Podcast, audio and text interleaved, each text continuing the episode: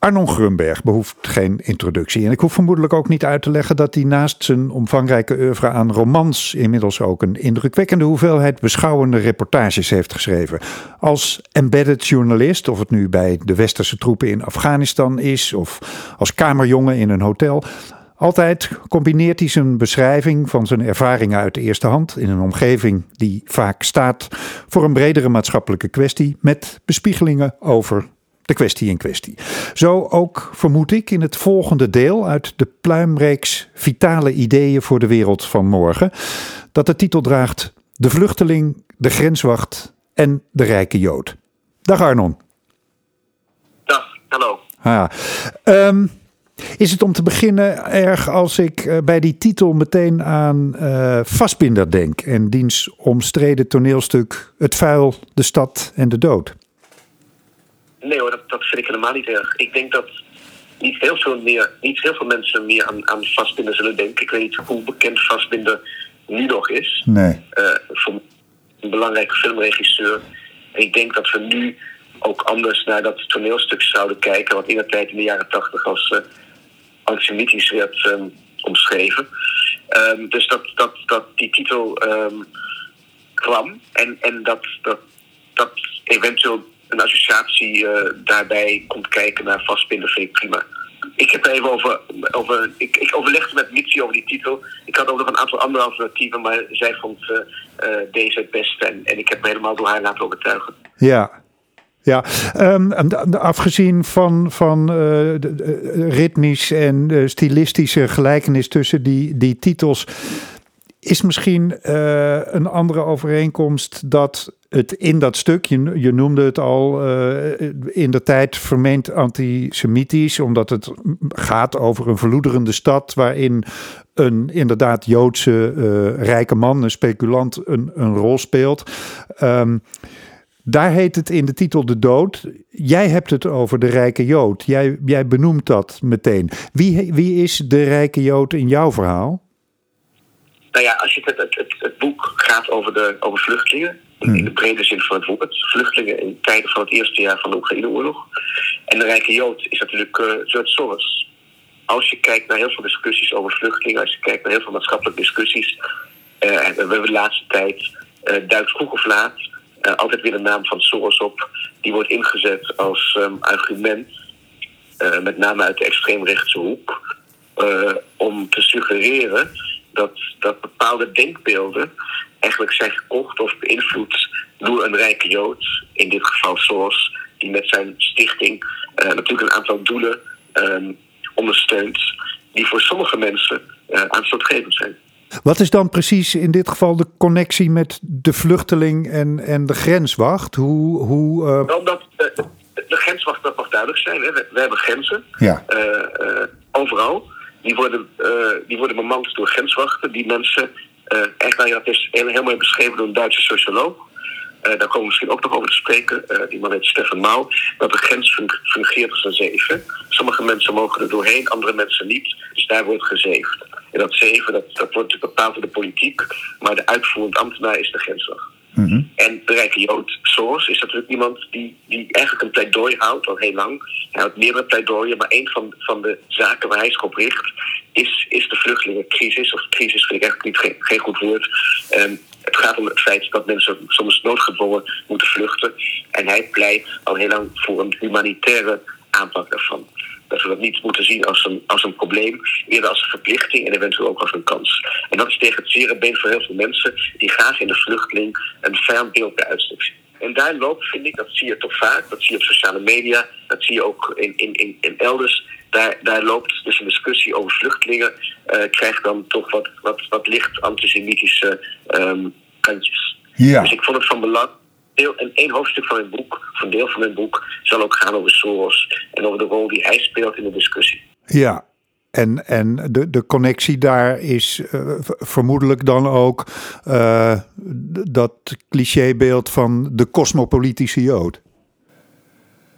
Nou, dat is een heel oud, eigenlijk uh, anti, antisemitisch um, cliché, wat, ja. wat, wat, wat heel lang uit, de jaren 30, dat, dat de stateloze Jood, die Jood die geen loyaliteit kent aan zijn eigen land, die inderdaad een, een, een is. En dat het ironisch is dat het, het woord cosmopoliet uh, als, als, als scheldwoord, als pejoratief woord gebruikt is uh, door zowel de fascisten als ook de Stalinisten. Die het cosmopolitisme natuurlijk ook een, een, een, een bij uitstek een uitvinding zagen van de bourgeoisie. En die het ook gebruikt hebben. Stalin had natuurlijk ook zeker antisemitische kanten. Die het ook gebruikt heeft om, om, om mensen te beschadigen en te beschuldigen en, en uiteindelijk te doden. Ja, ik zei net in de inleiding al, je gebruikt in uh, dit soort non-fictie eh, die jij schrijft altijd je eigen ervaringen als embedded reporter. Wat, wat heb je voor dit boek allemaal gedaan? Ja, ik vond het, toen ik de vraag kreeg of ik hierover wilde schrijven, dacht ik, ik kan hier in mijn woning in New York blijven zitten. Daarover, meer nog over gaan lezen dan ik al gelezen heb en over iets gaan schrijven. Maar ik vond het belangrijk, zoals je al aanstipte, wat ik vaak heb gedaan om ter plekke te gaan kijken. Ik ben, uh, ik ben begonnen in Georgië. Tbilisi, waar je, uh, daar was ik in juli, juli verleden jaar, waar je zowel heel veel Russische als heel veel Oekraïnse vluchtelingen hebt. Ik ben een week in Ter Apel geweest. Ter Apel hoeft geen toelichting. Ik ben in uh, Oekraïne zelf geweest in september van dit jaar, van verleden jaar, uh, in Lviv en Odessa. En ik ben ook nog in Polen geweest, in Oost-Polen. Want dat is ook een heel interessant gebied, omdat je daar de grens hebt met Wit-Rusland of Belarus, mm -hmm. zoals Wit-Rusland ook.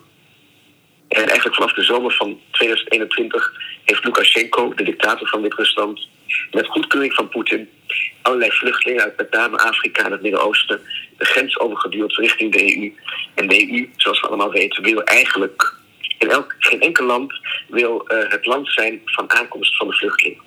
Zoals in Nederland gebrek aan solidariteit bestaat onder gemeenten, zo bestaat er in de context van de EU een volledig gebrek aan solidariteit onder landen.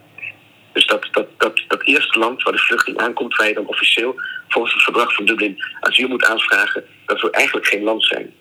Italië niet, Griekenland niet, Polen niet, Litouwen niet.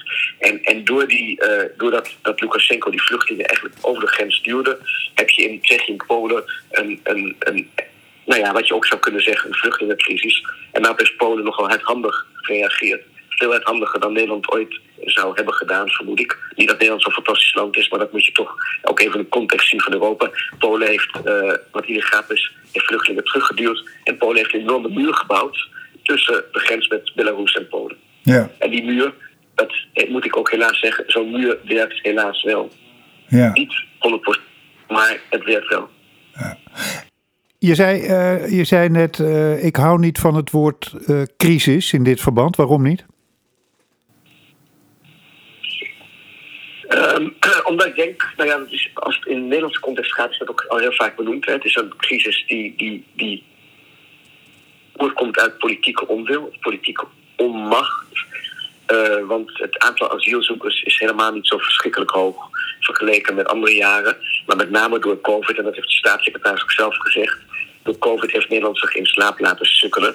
En, en is er allemaal capaciteit afgeschaald. Omdat men dacht, nou ja, COVID gaat misschien eeuwig duren of zo lang duren. Er zullen voorlopig um, niet weer heel veel asielzoekers binnenkomen. Dus ik denk het, het probleem, het hoeft, het hoeft helemaal geen probleem te zijn. Het probleem van de vluchteling is in eerste instantie een probleem voor degene die moet vluchten. Die zijn land, zijn huis, uh, zijn familieleden vaak heeft moeten verlaten. En ergens anders naartoe gaat omdat het thuis niet uithoudt. En natuurlijk besef ik heel goed ook, en daar gaat een deel van het boek ook over, dat er een grijze zone is. Dat het niet makkelijk is om aan te geven waar de echt gedwongen vlucht ophoudt en vrijwillige migratie begint. Daar zit een enorm grijze zone tussen.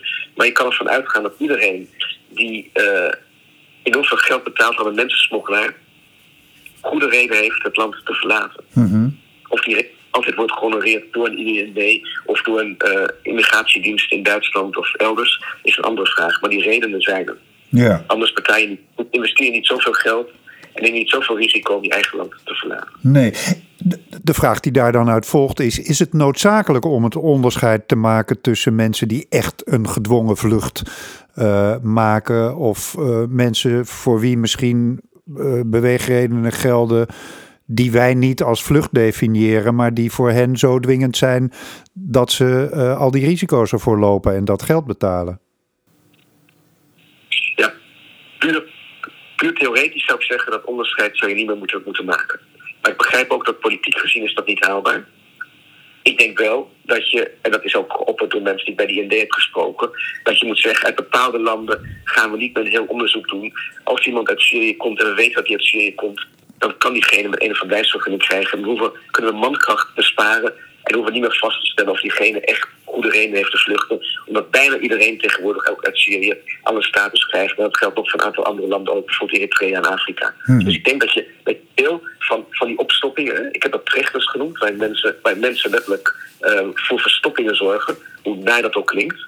En, en mensen ook als een verstopping worden behandeld, uh, dat je die kunt opheffen door gewoon um, sneller, te zeggen, naar bepaalde groepen vluchtelingen te geven met ene status. En daarnaast, ik denk dat, is, dat komt in mijn boek ook zijn ter sprake, moet je ook gewoon nadenken over arbeidsmigratie. Ja. Moet je daar moet je men kans geven om uh, naar Europa te komen. Zeker ook omdat Europa die, die, die arbeidskracht nodig heeft. En als je gewoon puur kijkt naar de demografische cijfers, dan uh, zou Europa afsterven zonder toestroom van mensen buiten Europa. Ja, nog, nog heel even door op de, uh, hoe, hoe uh, vervelend het, het, het, woordgebruik ook eigenlijk is op de huishoudelijke apparatuur. Je hebt het over trechters en je had het eerder al over die zeef. Uh, de, de, omslag van je boek laat ook een zeef zien die tegelijkertijd een soort hekwerk is, waar een klein menselijk figuurtje zich aan, aan vastklampt. Wat, wat, waar staat dat beeld precies voor? Het is een boekje van uh, Stefan Bouw, dat verscheen twee jaar geleden. Dat is een Duitse socioloog. En die heeft een boek over grenzen geschreven. En uh, een vrij dun boek, maar een heel helder en inzichtelijk boek. En dat noemt hij sorteermachines. hij zegt, de grens is een sorteermachine bij uitstek. Die grens is natuurlijk niet altijd geweest. Het is een, eigenlijk een vrij recente uitvinding. En zeker om die grens zo goed te bewaken. Kijk, ooit had je gewoon steden die gingen s'nachts op slot. Maar dat is toch heel iets anders dan een, dan een grens zoals wij die nu kennen. En uh, die grens is natuurlijk ook bij uitstek een, een, een, een manier, een middel, een plek waar tussen aanhalingstekens de wenselijke mensen van de onwenselijke worden gescheiden. En ik begrijp heel goed ook, nogmaals, je hebt, je hebt een politieke haalbaarheid. Dat open grenzen, volledig open grenzen, zal niet haalbaar zijn. Maar ik denk wel dat we op een andere manier met die grenzen moeten omgaan. Um, omdat, en dat zie je eigenlijk overal, of het nu gaat om de grens tussen Mexico en Amerika, dat wil zeggen tussen Zuid- en Midden-Amerika en Amerika, de Verenigde Staten, of de grens tussen Afrika en Europa. Als de noodzaak en het verlangen groot genoeg is voor mensen om binnen te komen, dan gaan, komen ze toch door die grens die um, zogenaamd voor hen gesloten zal zijn. Dus ik denk dat je, dat je eigenlijk moet gaan nadenken op een heel andere manier over grensbewaking en over het fenomeen grens. Om juist um, die toestroom, eigenlijk ook een akelig woord is, hmm. om die toestroom beter, beter te kunnen begeleiden, beter te kunnen bevatten, om daar beter mee te kunnen omgaan. En ook om te begrijpen dat je toestroom in en uitgaan, je, hebt, je, hebt, je kunt een grens, een grens echt sluiten, is natuurlijk ook, ook um, jezelf isoleren, volledig isoleren. Dan maak je van jezelf eigenlijk een soort Noord-Korea. Dus je hebt een vorm van openheid nodig om als land leefbaar te, te blijven. Ja, ja. Je had het net al over uh, hoe niet één Europees land een aankomstland wil zijn. Dat heeft te maken met uh, die, die, die Dublin-regel. Dat dat iemand die asiel vraagt dat moet doen in het land van aankomst. En dat dat land daar dan ook verder verantwoordelijk voor is. Niemand wil dat dat land zijn. Dus zal er een Europese oplossing gevonden moeten worden voor vluchtelingenbeleid en daaraan gekoppeld migratiebeleid. Hoe optimistisch of pessimistisch ben jij over uh, de vraag of Europa in staat zal zijn een fatsoenlijk migratiebeleid te ontwikkelen, waar al, denk ik, twintig jaar over gedebatteerd wordt? Nou, ik, ik denk dat de verschillen tussen landen. Oh, ik laat, ik laat de vraag tussen pessimisme en optimisme, kom ik straks terug, die, die, die zullen blijven. Ik denk als je gewoon kijkt naar de politieke realiteit in landen als Hongarije, uh, Kroatië, Polen heb je met zo'n andere realiteit te maken dan in Nederland of Duitsland of België. Um, dus daar, zullen enorme verschillen bestaan. En het is ook niet voor niets dat um, ook de vreemdeling, de asielzoeker, heel goed beseft dat hij liever in een bepaald land. Heel veel vreemdelingen die ik heb gesproken, laat ik het zo zeggen, in Polen, wilden eigenlijk naar Duitsland. Ze moesten door Polen heen. Noodgedwongen zitten ze nu in Polen vast, maar dan willen ze niet blijven. En het is ook niet voor niets dat Nederland geen vreemdelingen meer mag terugsturen naar Griekenland. En eigenlijk ook niet naar Italië, omdat de daar zo slecht wordt behandeld. Dus je krijgt, doordat de, doordat de opvang en de regels zo verschillen per land, krijg je ook de situatie dat, dat de vreemdeling zelf hoewel hij officieel moet blijven in het land waar hij asiel heeft aangevraagd, het land van aankomst, first entry heet dat, dat hij natuurlijk ook zelf wil doorreizen naar een land waar hij meer kansen maakt en beter wordt behandeld. Dus je krijgt door, door, door die ongelijkheid binnen de landen krijg je twee bewegingen. Enerzijds landen uh, als Italië en Griekenland laten heel graag asielzoekers weer vertrekken. Anderzijds willen heel veel asielzoekers vreemdelingen daarop weg, omdat ze relatief weinig kansen hebben. Dus, dus die, die toestroom binnen, binnen Europa blijf je krijgen zolang er niet één beleid komt hm. en één uh, medische wetgeving. Die bijvoorbeeld ook zegt van zo lang mag je een vreemdeling in detentie houden. Want dat is natuurlijk ook nog een groot probleem van uh, de vraag, en ik heb daar wel een mening over, maar heel veel landen, ook Nederland doet dat onder bepaalde omstandigheden, berooft de vreemdeling, hoewel hij niets anders heeft gedaan dan asiel aanvragen, van zijn vrijheid. En sluit hem op in een detentiecentrum. Mm -hmm. Ja. Dat, dat is een, een, middel waar ook de Nederlandse rechters zeggen dat is, dat, dat mag een, is een uiterste middel, dat mag niet te lang duren, dat mag niet, niet voor iedereen. Um, maar het, het gebeurt nog steeds. Ik denk dat we dat ook. Dat als je het hebt over het humaan dat vrijheidsberoving, zeker als je het hebt over bijvoorbeeld een land als Polen, wat, wat anderhalf tot twee jaar kan duren, is natuurlijk absurd. Ja. Iemand die niets heeft gedaan, is zo lang van zijn vrijheid beroven, gaat in tegen, denk ik, wat wij verstaan onder humane behandeling van rust. Ja, goed, dat was dus de noodzaak van Europees uh, beleid. En dan nu de waarschijnlijkheid, oftewel die vraag naar optimisme of pessimisme? Mm, laag, heel laag. Ik denk dat, dat, dat, dat je, wat je ziet, dat Europa eigenlijk alleen in, in, in actie komt. Dat geldt natuurlijk voor, voor, heel veel landen, bij alle landen als de noodzaak daar is. En ik denk, ik zie daar, ik zie daar niet echt een, enorme eenheid uh, in ontstaan. En ook als je kijkt naar de toch dubieuze Turkije-deal, die uh, Merkel in 2015 heeft afgesloten, waarbij uh, Turkije heel veel geld kreeg van de EU in ruil voor het tegenhouden van vluchtelingen om binnen naar de EU te komen. Wat een dubieuze deal is. Aan de ene kant heeft ze gezegd, we schaffen dat was prachtig, denk ik, vind ik. En heeft ze terecht ook gezegd, we gaan deze vluchtelingen opnemen. Ook uh, binnen de context van de eigen achtergrond, als iemand die uit de DDR komt, die weet dat mensen soms dringende redenen hebben om te vluchten. De geschiedenis van Duitsland aan het eind van de Tweede Wereldoorlog is ten ook een geschiedenis van vluchtelingen.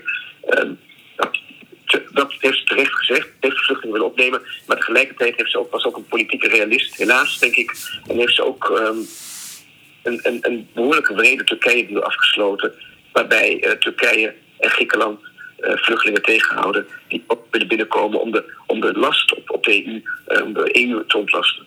Dus ik, ik acht die kans heel, heel klein dat, dat er echt een, een uniform en een, en een breed gedragen beleid komt, waardoor je niet meer de, de toestand krijgt dat vreemdelingen zelf inzien dat ze in het ene land veel beter af zijn dan andere. Waarbij je ook uniforme regels krijgt over hoe lang mag een vreemdeling worden opgesloten. Het liefst helemaal niet. En hoe, zien de, de, de, hoe ziet de opvang eruit? Dat je eigenlijk nou, een goede opvang krijgt, waardoor je niet meer de noodzaak krijgt dat, dat vluchtelingen ook natuurlijk mensen stemmen met de voeten. Dat ze denken, ik heb het daar beter, dan, ik heb het in land B beter dan in land A, ik ga hier weg. Ja. Arnon, dank je zeer. Graag gedaan. De Vluchteling, De Grenswacht en eh, De Rijke Jood van Arnon Gumberg verschijnt dit voorjaar bij uitgeverij Pluim.